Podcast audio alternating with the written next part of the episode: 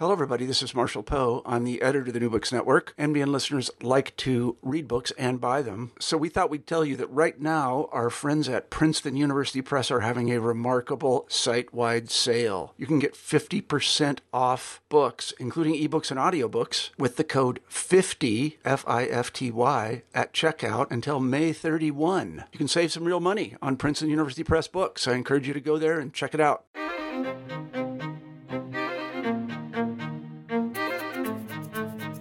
Hello, everybody, and welcome back to New Books and Native American Studies, a podcast channel on the New Books Network. I'm your host, Annabella Breck, and today we'll be talking to Benjamin Dangl about his new book, The 500 Year Rebellion Indigenous Movements and the Decolonization of History in Bolivia. Benjamin Dangl, welcome to the show. Thanks so much for having me on.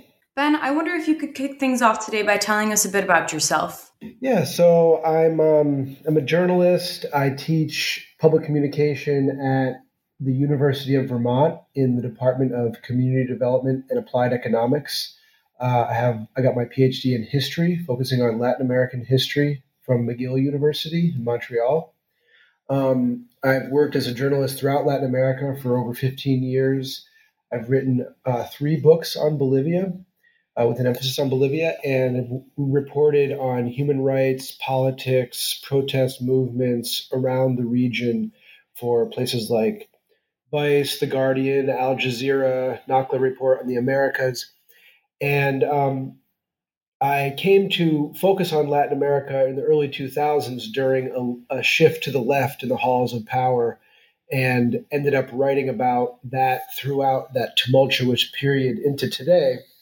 And um, I came to write this book as a result of those experiences the 500 Year Rebellion comes out of my doctoral research um, and is a result of years of archival research and uh, many, many interviews with indigenous activists and leaders in Bolivia. In your introduction, you lay out the contemporary context of your research, a period of Bolivian history largely defined by the presidency of indigenous Aymaran Evo Morales and punctuated by historical symbolism, promise, and aspiration. This is apparent in everything from quotidian dialogue to presidential discourse, as you show in your book. Over the course of your research, what first prompted you to notice these influences, and how did that bring you to write The 500 Year Rebellion? So, in 2003, I worked as a journalist in Bolivia, and uh, during a period of major upheaval in what came to be called Bolivia's gas war.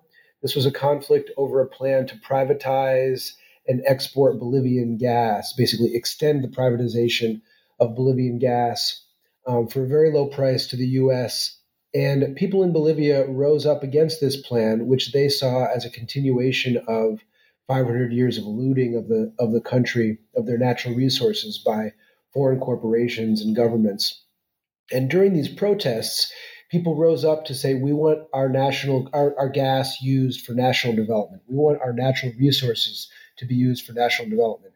And the president at the time, Gonzalo Sanchez de Lozada, who was known as Goni, um, repressed these protests, and um, and the the protests morphed into a, a, deeper rejection of Goni's politics. He represented neoliberalism for many Bolivians, a harsh economic um, ideology which uh, ripped resources and um, and political agency from many working class and, and, poor sectors in the country over over decades. So during the gas war, when I was there, people were setting up road blockades in the streets, and road blockades are very important in Bolivia, in a place where, at that time especially, there aren't many paved roads. And once protesters block major highways, um, it really puts pressure on the government as a form of protest for the government to to pay attention to those protesters. And so at the barricades at this time, people were making references to 500 years of rebellion,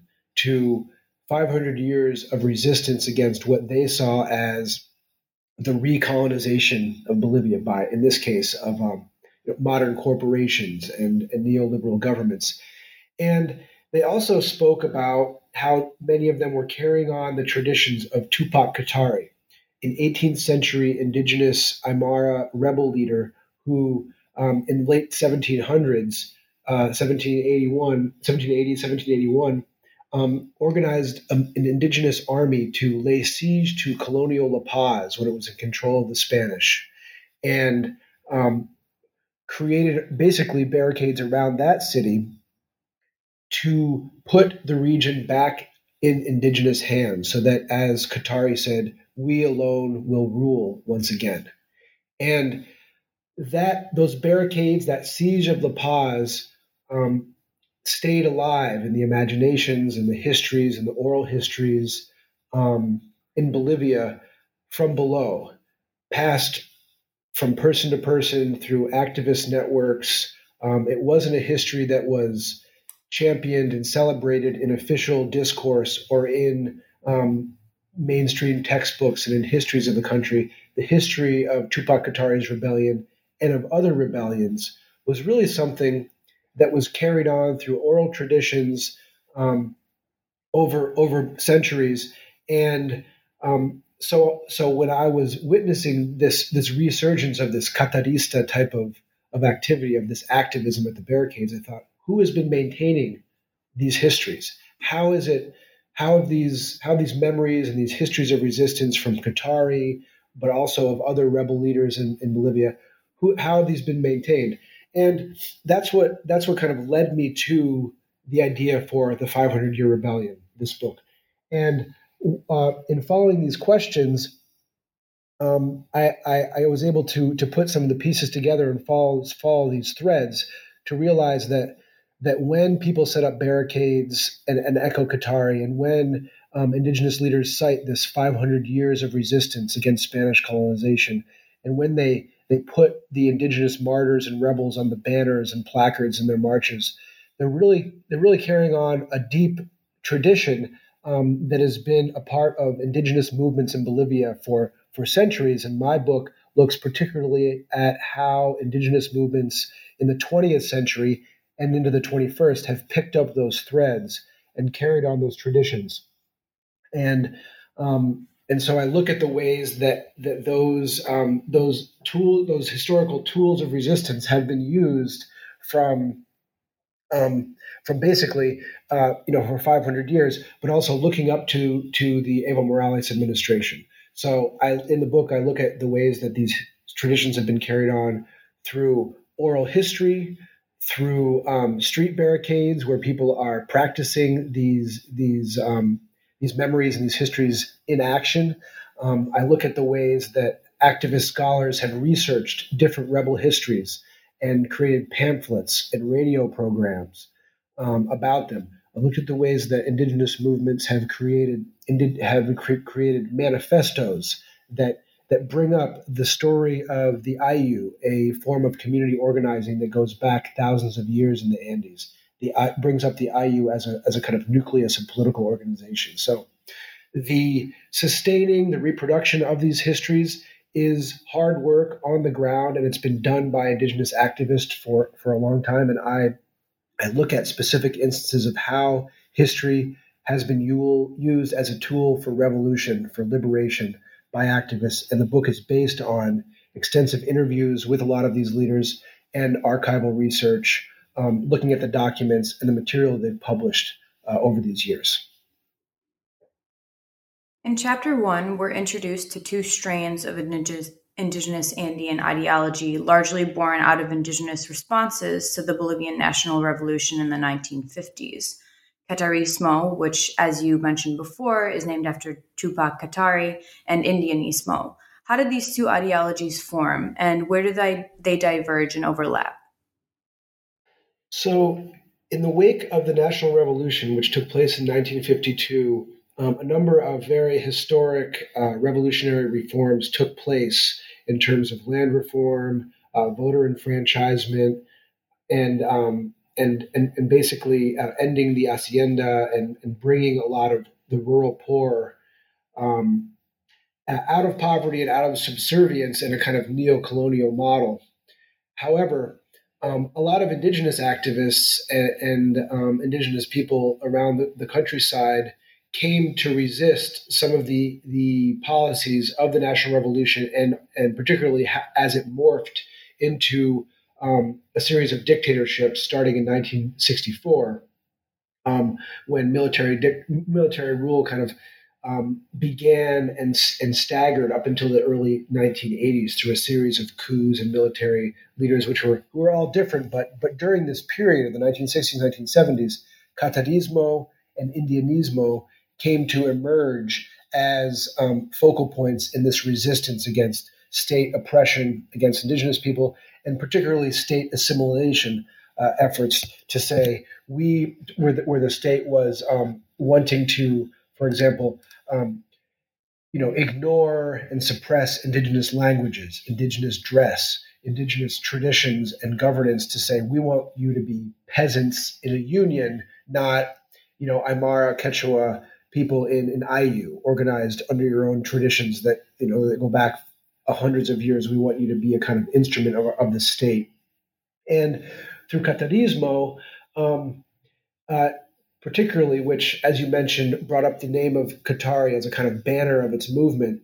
Um, in the 1970s, you have uh, leaders like Genaro Flores, uh, um, uh, a leader in the highlands of La Paz, who wanted to break away from what was called the military campesino pact in the um, in the 1970s, in particular, um, which was a form of subjugation of of campesino indigenous campesino unions, and he wanted to create an independent union um, that represented the true needs, desires, politics of the of the rural indigenous majority and break with the government. And he did that um, through a series of and, and, years of clandestine organizing against um, state oppression of the, of of the union.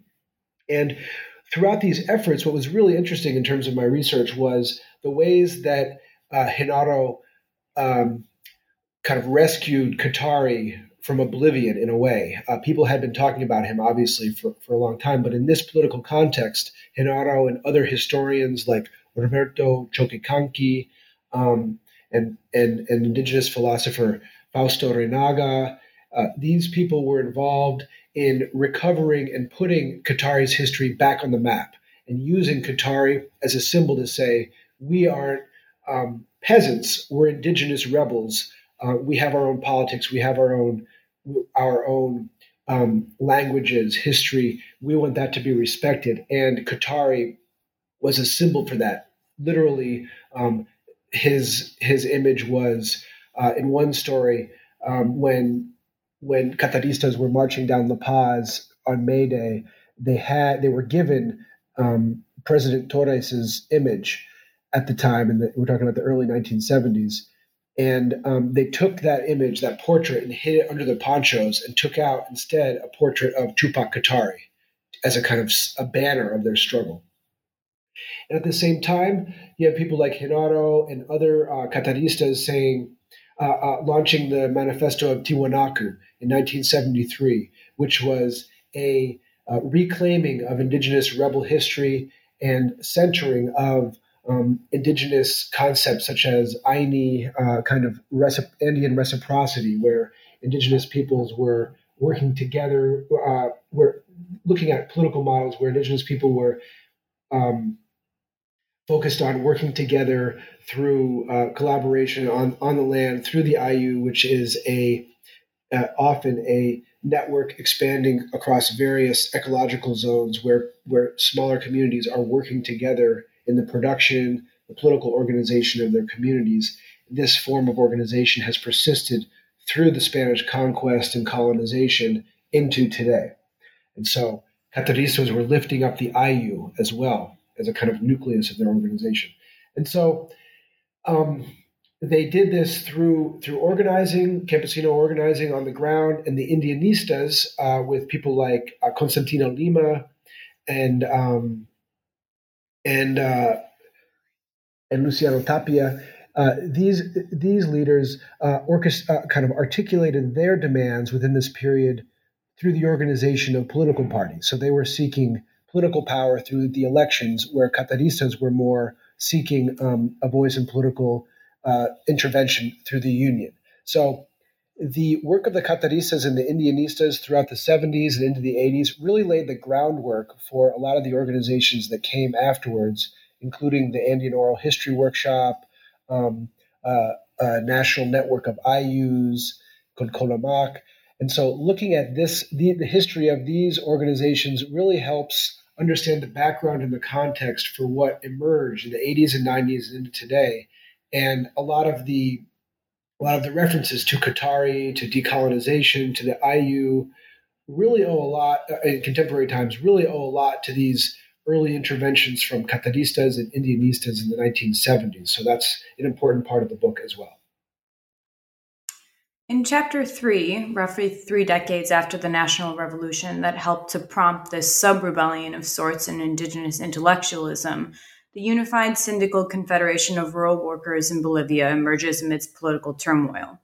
How does the indigenous Bolivian past inform and shape the aspirations, actions, and abilities of the Confederation and other union efforts during the 1980s? Um, I'm sorry. Could you repeat? Could you repeat that question? I'm not. Uh, I missed the date that you ref- referred to.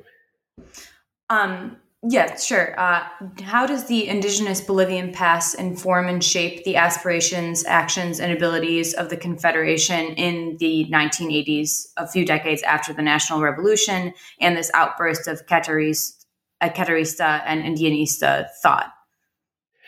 Great. So, yeah, the CCCB, the um, the Campesino um, organization that Genaro Flores started, had a pivotal role in the 1980s after the return to democracy in '83, and and over that period, what they did was um, they would organize these road blockades around La Paz and around the country to pressure the government against austerity measures or in some cases, you know, in the 1970s and, and, and early 80s, against dictatorships, unelected governments, and they would pressure pressure the um, pressure the government, and they used literal strategies that Tupac Katari used in the late 18th century, strategies that um, included Plan Kuti, which is a which is an organization of of the, the rocks basically that, that they would use for blockades that could be moved quickly, and then Plan Tarachi, which is a, which is an organization of the blockades to what they said was strangle the city.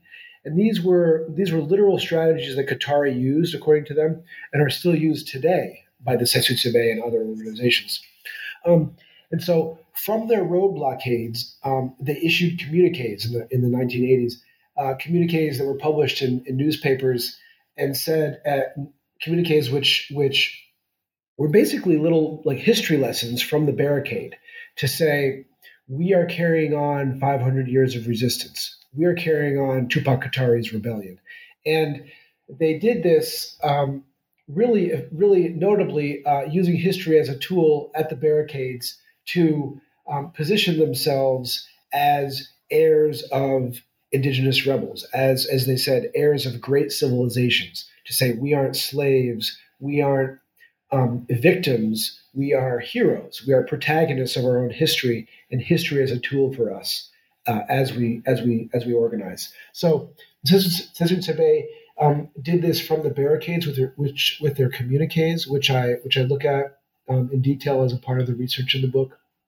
And they also um, issued plans to reform uh, land uh, land well they, to, to uh, reform land reform from the, from the state level, and in their proposals in their new agrarian law um, proposals, they they did research and, and referenced back to um, the Ayllu as a form of organization and and recip- reciprocal relationships working the land that really contested the government's way of, uh, of conducting land reform. And so these were also historical tools that the CCCB used at the time.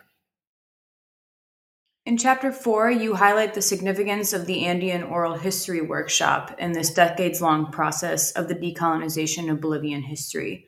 Can you talk more about the formation of the workshop and how their work fundamentally shaped public as well as academic discourse? Yeah, so the Andean information, uh, the I'm sorry, the Andean um, uh, the Andean Oral History Workshop, the TOA, T H O A. Um, was one of the most fascinating aspects of this research, and I think of the book. Uh, they started in 1983, was organized by, um, at the time, a professor at the at the university at the main University of La Paz, Silvia Rivera Cusicanqui, who is a pivotal intellectual um, historian, activist, um, who who helped found uh, the TOA, who really led the founding of the TOA in 1983, along with many of her students and colleagues at the university. Um, and among this group of, of roughly a dozen uh, students and professors, they reflected on the change and changes in the in the activism and the and the actions in the streets at this time, where you have um, Kataristas organizing in the street. You have campesino organiza- organizations resisting assimilation assimilation efforts, and they said, um, you know, we want to reflect the kind of changes in the streets. We want to reflect that in the classroom in our own historical explorations. And in their reflections, they realized and they and they kind of discussed and shared the fact that um, these histories of resistance are not taught in the classroom. These histories of resistance are not shared as a part of official discourse of Bolivian history. Um, and they wanted to face the void and the emptiness around these histories in the archives, in the libraries, with oral history, and going back to their communities that they came from, and speaking with their elders, with their ancestors, and their parents and grandparents um, in many of the communities that they came from. So many of the students that that uh, that Silvia Rivera worked with, came from the countryside. Um, they spoke Aymara and Quechua. Uh, they came to the city, uh, in many cases, to study for the first time, living in the city. And as a part of the TOA's recovery of these histories, they went back to the countryside. And they described this as a process of self investigation and of decolonization. They, they say they decolonized their own methodology as researchers by not just um, kind of mimicking what they said was the Western style of swooping into a community, doing a bunch of interviews, never to return. But instead, they decolonized their methodology of research by um, creating what they said was an olla común or a common pot, where different um, testimonies and oral recordings were put into a kind of common pot where they would explore um, one research topic they would put into this pot the um, archival documents, the newspaper documents that they found, and they would use, do this collectively and not just work among the uh, the core members of the TOA, but extend this participation and this reflection out to the community members that they were interviewing. So the, the, the subjects or interviewees were a critical part of the process of the production of the histories, the collection, the formation of the questions for the interviews, and even had a role in the final production and, and distribution of the histories that the TOA produced. So, one of the key um, stories that I focus on in the book that was a key result of the TOA's early work in the 1980s was really the kind of rediscovery of this rural network of indigenous rebels and land defenders in the early 20th century. The TOA's rediscovery of the caciques apoderados, a network of indigenous leaders um, in the early 20th century that were organized around the defense of community land and rights against the incursions of the hacienda and the government to dispossess and private private organizations to dispossess indigenous peoples of their land. And and the caciques apoderados organized against this in a kind of un, relatively unprecedented at the time um, national network of hundreds of leaders that coordinated with each other and and uh, they went to court, they went to political, uh, talked with politicians uh, on behalf of their communities. And one of the key leaders of this movement was Santos Marca Tula. Tula was um, was a part of this, and and when the when the TOA um, was looking into this, they they said the members that I spoke about, and I interviewed almost all of the TOA members for the book. The um, they said at the time, the Caciques Apoderados, Santos Marcatula, the, the history of this movement was virtually unknown, undiscussed, um, not talked about in Bolivia. And the TOA, with the work of community members and ancestors and people who had participated or related to these caciques apoderados, the TOA put this story back on the map. And they did this through the Olla Común uh, process, and they did this by reaching out to elders that were linked up to these caciques apoderados and Tula in particular, and speaking with them, speaking with their scribes, with their children, with um, people who uh, who knew these stories in their communities, and they put it together in a um, in a, in a pamphlet, and, and it was translated. It was it was produced uh, as a as a, a, radio program as well in Aymara and Spanish, and it reached across the country. And they, they retold the story of Santos Marcatula and his national struggle in defense of his community in the highlands of Bolivia. And um, that is a key that is a key part of the book that I look at. And when I was with the TOA one rainy day in their offices, one of the many visits I made to them, one time I went, I was sitting there and they said, "Oh, would you like to learn more about? You want to know learn more about Tula? You should go. We can meet with his son." And I was astounded to learn that Tula's son was still alive. So Tula was killed um, in in the early 1940s, but I, I, was astounded to hear that his son was still alive. And I left with a TOA member up to from La Paz up to the city of El Alto, and we we went to this um, low low level house in a in a kind of working class neighborhood of El Alto, and, and I met Gregorio Barco Guarachi, Tula's last living immediate descendant, his his last living son, and it was incredible to talk with with Barco um, through a translator from the TOA uh, in Aymara. He spoke only Aymara. He was o- almost entirely blind and deaf at that time. Uh, a few years ago, he was 96 years old, and though he was he was ill and um, and, and, and diminished in this way, he became very animated when talking about his father, and he spoke to me about um, the kind of mythical qualities that his father had that helped him, these kind of supernatural qualities that he say helped him in his resistance. He said when his father walked around carrying the papers of the community, meeting with judges and politicians, he walked, he traveled around the country by foot, and he said he could speak with plants, he could speak with animals, and he had this power so that when the authorities tried to kill him, um, uh, uh, they tried. He, he said, Barco told me they tried to burn him, but he would not burn. They tried to drown him, but he would not drown. And these kind of mythical or supernatural powers or, or qualities that Tula had um, were something that the Toa didn't ignore. They looked into this, and myth created a window into deeper Andean meanings around political resistance.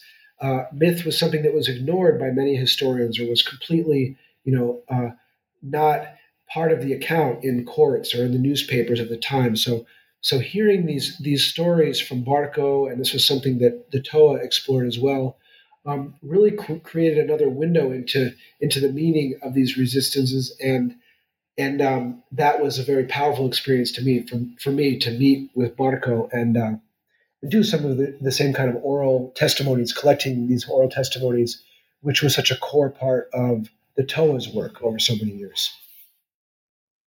Yeah, that was a particularly fascinating part of the book in chapter five when you talk about uh, looking into Santos Marcatula's uh, story and his history and relevancy, um, not just to his family and his community, but also to a you know broader indigenous movement across Bolivia. And something that I found particularly interesting um, is that is how Tula um, and other activists who joined him in the effort to resist the breakup, dispossession, and redistribution of indigenous land, drew upon a 400 year old legal history to resist these efforts. Can you talk a little bit more about how um, these turn of the century indigenous activists use these very old histories in order to achieve legal recourse um, to protect their lands and their communities? Yeah, definitely. This was a really fascinating part of the resistance, and it's still being used today by indigenous communities, which I can I can also talk about. Um, so, as a part of these, as a part of the TOA's work, um, eh, they found out that Santos Marcatula uh, had traveled, uh, along with other caciques apoderados, had traveled around um, to different archives, historical archives in Bolivia, and other caciques had traveled outside of Bolivia to, to um, Lima, and even as far away as Buenos Aires. And they were looking for some of the original land titles of their communities so that when the government or, or private corporations or haciendas were seeking to dispossess their land, some of these titles said, Our ancestors went to the Mita which is a form of forced, um, basically enslavement in the mines of Potosi by the Spanish, by the colonial powers in the Spanish in the 16th century. They, and these, these titles said, Our ancestors went to the Mita. They worked in Potosi. They paid their tribute. They paid their taxes so that they could own their land, their land, which of course was taken from them by the Spanish, but they had this title to say this, these 400 year t- old titles. And Tula found these. Other caciques and apoderados found these, and they used them as tools in their legal and political struggle to say this land is ours. This this document shows this. So they so they use these these titles um, in their struggles and the defense of those titles and the kind of preservation of them, literally of the physical document, was so important to these caciques, um, and and they used them, and that was a profound uh, discovery, or really a rediscovery by the THOA in the 1980s. Um, Silvia Rivera Cusicanqui talks about this this really um, incredible uh, process that they that the THOA uh, went through when they when they found this out. Just just they were they were so impressed. Obviously, it wasn't anything new, uh, but the THOA really put these pieces together as the THOA as THOA members described. Um, you know, it was like their their kind of work of putting these histories together was like taking up a, a letter that had been torn into many pieces and putting it back together like a puzzle. And so using those land titles was an important part of that, and it really shows how history is used as a tool of resistance in this longer process of decolonization. And incredibly, when I was back in Bolivia um, earlier this year, um, members of the Qhara Qhara Nation, indigenous community in the lowlands of Bolivia, and their leader, Tata Samuel Flores, I spoke with him, and he was at this time marching against, uh, you know, uh, in demands, demanding um, in defense of his community's lands under the Morales government. So this is before Morales was overthrown earlier this year. This was in March, and and and there are many, of course, movements protesting against Morales over the 14 years he's in power, as, many, as well as many communities supportive of the MAS government. But what Samuel uh, Flores from this community brought with him in a 40-day march to La Paz was the title to his land from the 16th century. And he was showing this to me and had stamps all over it from, you know, you know, proving its its legitimacy and and and he and he used the exact it was almost the exact same discourse that people like Tula had used, uh, you know, 100 years ago. He said, you know, this document shows that our ancestors went to the mines, paid their tribute, paid their taxes.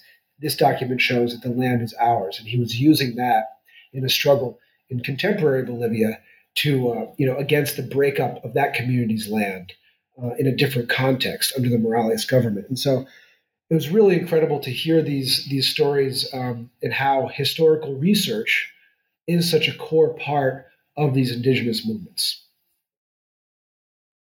In your final chapter, you conclude with an emphasis on the power of community as well as continuity. The recon- reconstitution of the Ayllus during the last two decades of the 20th century provided indigenous activists who would come to transform the Bolivian political landscape in the early 2000s with a historical purpose.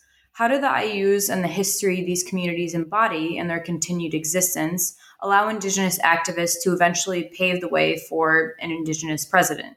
In what ways are the powers of history at work here?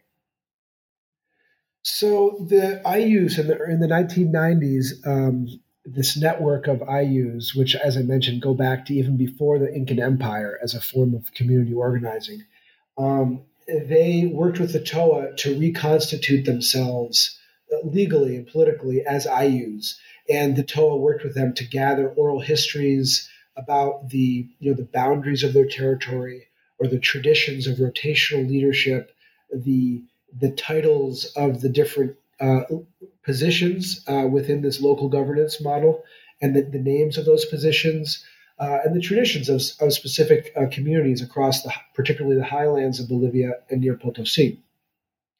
And um, the Ayllus created a national network in 1997 called the CONAMAQ, and they, they constituted a, a new political force that was, uh, you know, had the Ayllus as their as the as the core base of this national organization, which was also organized uh, in a traditional format um, as it went up to the ranks through the regional and national level into a national federation.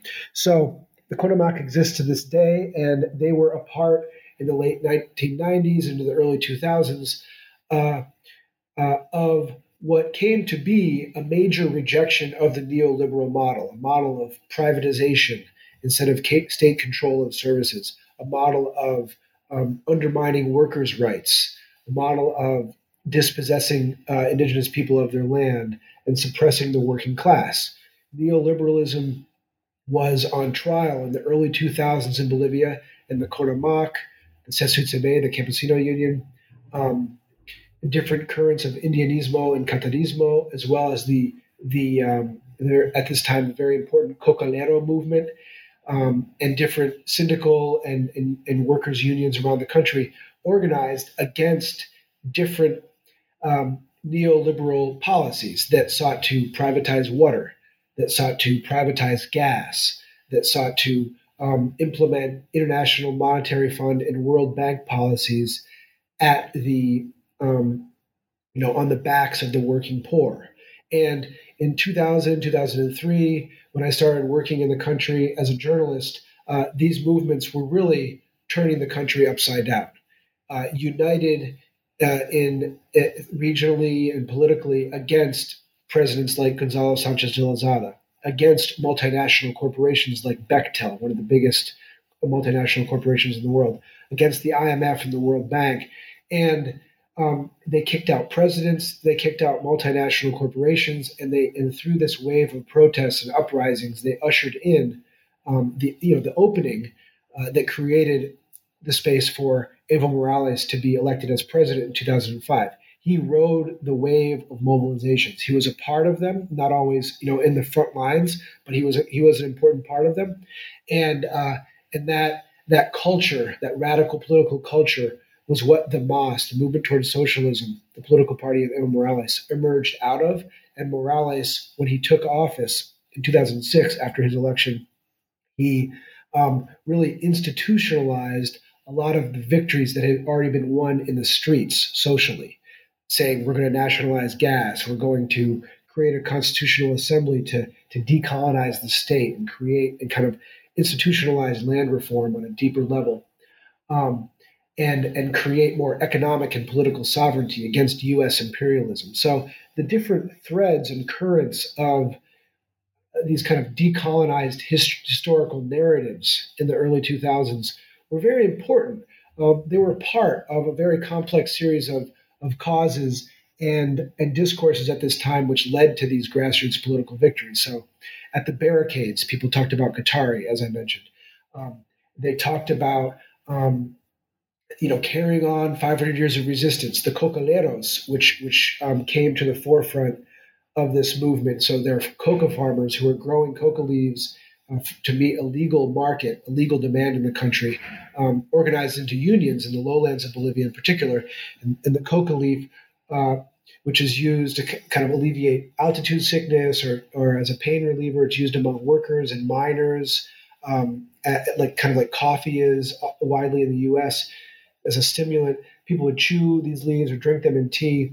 And the symbol of the coca leaf was also a part of some of these discourses where it unified the struggle of the miners who chewed the coca leaf in the mines with the struggle of the indigenous um, peasants who, who produced the coca leaf and had used the coca leaf in, in ceremonies and in traditions. And so the coca leaf became a symbol for the MAS party of indigenous resistance, of anti imperialism against the US led war on drugs, of the labor movement so there's that aspect, which is very present in the 2000s. You also have this political analysis, which has been sustained for centuries uh, regarding recognizing and dissecting the different forms of colonialism internally uh, and internationally, and saying, you know, the new colonizers are Bechtel, and IMF, and the World Bank, and, and U.S. troops and military, and the U.S. embassy. These are the new. This is the new form of colonization, and this was a kind of political analysis uh, and lens that had been sustained for you know for decades uh, and, and, centuries. and, and looking over the, threads that I look at from the book from the 1950s into, into today, um, it's no surprise that this that these demands, this decolonial vision, and this decolonial um, analysis was so present at the barricades and these protests because it's been something that's been at the core of many movements for for so long.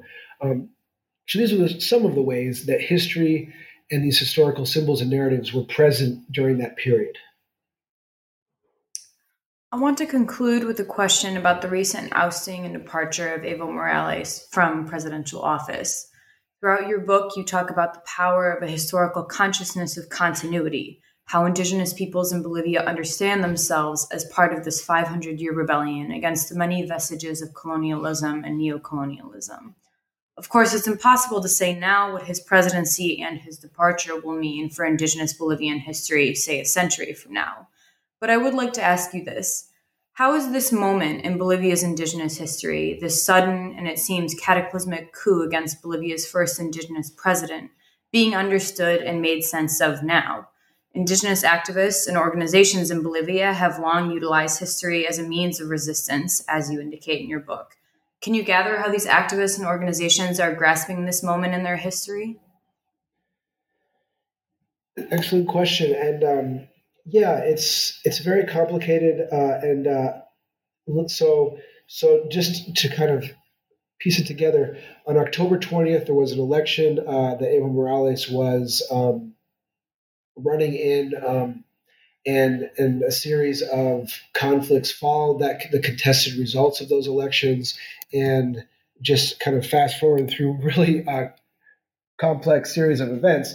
Um, uh, Jeanine Áñez took power on November 12th, following Evo Morales stepping down on November 10th in what is widely considered a coup um, because of the ways in which the, the military and the police were involved in leading to Evo's ouster, and, and because of the ways that the, that the far right took advantage of the situation and filled the, the political power vacuum, and then used the seizure of power to repress um, uh, dissidents, particularly people who supported Evo Morales, in, in incredible, incredibly uh, horrific massacres following Áñez's uh, assumption of power in, in, what I see as a coup.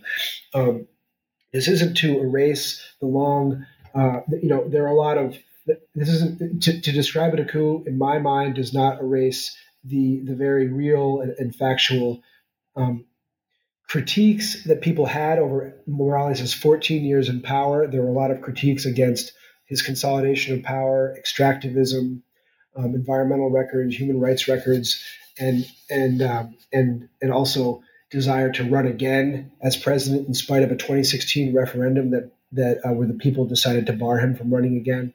Um, so these grievances accumulated into protest against Morales after the October 20th election. At the same time, there's a lot of there over this time has been a lot of support for the Morales government in terms of its policies around economic sovereignty, indigenous rights, um, land reform, uh, and economic policies, which have really lifted a lot of um, some of the poorest sectors of the country out of poverty and empowered marginalized sectors of the country. So um, there's a lot of there's a lot of pros and cons to the Morales government over 14 years, and um, that shouldn't be ignored um, by describing the situation on uh, November 10th and 12th as, as a coup. I think it was a series of very complex forces, but in the end, it was a coup that took place, with the, which the right took advantage of and has used that to um, repress uh, repress people and and uh, clamp down on democracy and create a politics of vengeance against the MAS and its allies. And I think it should be denounced, and I think it should be denounced in terms of the U.S. blessing of this process, um, which which Donald Trump did. So that given there have been a very uh, that said there have been a, a, lot of really striking ways that these continuity that that these issues of, of decolonizing history have been at play following the coup. So immediately following um, Evo Morales being forced out of office when Evo stepped down and, and left the country, um, some of the police that had declared mutiny against Evo in the days prior burned the Wiphala flag, and other members of the of the dissident groups that were protesting Morales burned the Wiphala flag around the presidential palace, took them off their, their police uniforms. And um, this is something that connects the dots to what I talk about in my book. Um, the Wiphala flag is a multicolored rainbow flag that represents the indigenous, the many indigenous nations in Bolivia, which which is over 43 different different indigenous nations, primarily Aymara, Quechua, and Guarani.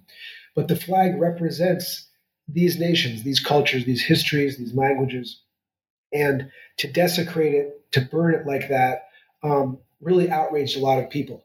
The, the Wiphala had also been used by the Mas government as um, as a symbol of indigeneity and indigenous liberation, and the Wiphala had been used as a as a kind of um, symbol of the of the Mas on planes, on uniforms, in a lot of uh, rallies and and political material. So so the, the burning of it also was a rejection of the Mas. So but what happened right after this was really these incredible protests and mobilizations in defense of the Wiphala where you have thousands and thousands of people in the streets of Bolivia protesting uh, the desecration of the Wiphala, which is really a desecration of the the, the, the kind of indigeneity in the country and the, and the, diversity of indigenous nations in the country, and they're they're saying, you know, you can't touch this flag, you can't use it in this way, you can't desecrate it in this way. Many of them also, um, uh, you know, they, they had it uh, in rallies, and it was just so many Wiphalas back in the early 2000s when I started working in the country. You didn't really see Wiphalas around that much, as much as you know right after this coup happened. I mean, there were so many of these flags everywhere. I'm talking about about La Paz, but also in other other cities around the country, and it was incredible to see these rallies and then uh, watching watching video reports of military jets flying low over these rallies. Um, and that to me just evoked the periods of dictatorship that Bolivia has overcome. Um, but it evoked the periods of dictatorship in the 1970s when the Kataristas, the Indianistas, Genaro Flores were starting to really use the Wiphala on a more mainstream political level uh, as a symbol, and they were also using it to resist military suppression. So that that image to me was really um, striking and tragic to, to see that kind of history, those, those gains rolled back. So the Wiphala is another symbol of that. And another, um, in this period of resistance against the Áñez regime and in the push for democracy um, during these dark days, uh, there were a series of road blockades. I think it was 121 different road barricades set up around the country by Mas supporters against the Áñez government. And they were literally trying to strangle the cities and pressure the government into um, meeting their demands. And that that was the exact language and strategies that I talk about so often in my book, and that and the activists use over this time to say we are the heirs of these struggles. We are carrying on Katari's legacy. Um, before Katari was killed, he said he's he's said to have have have uh, sh- said, "You can kill me, but I will return as millions.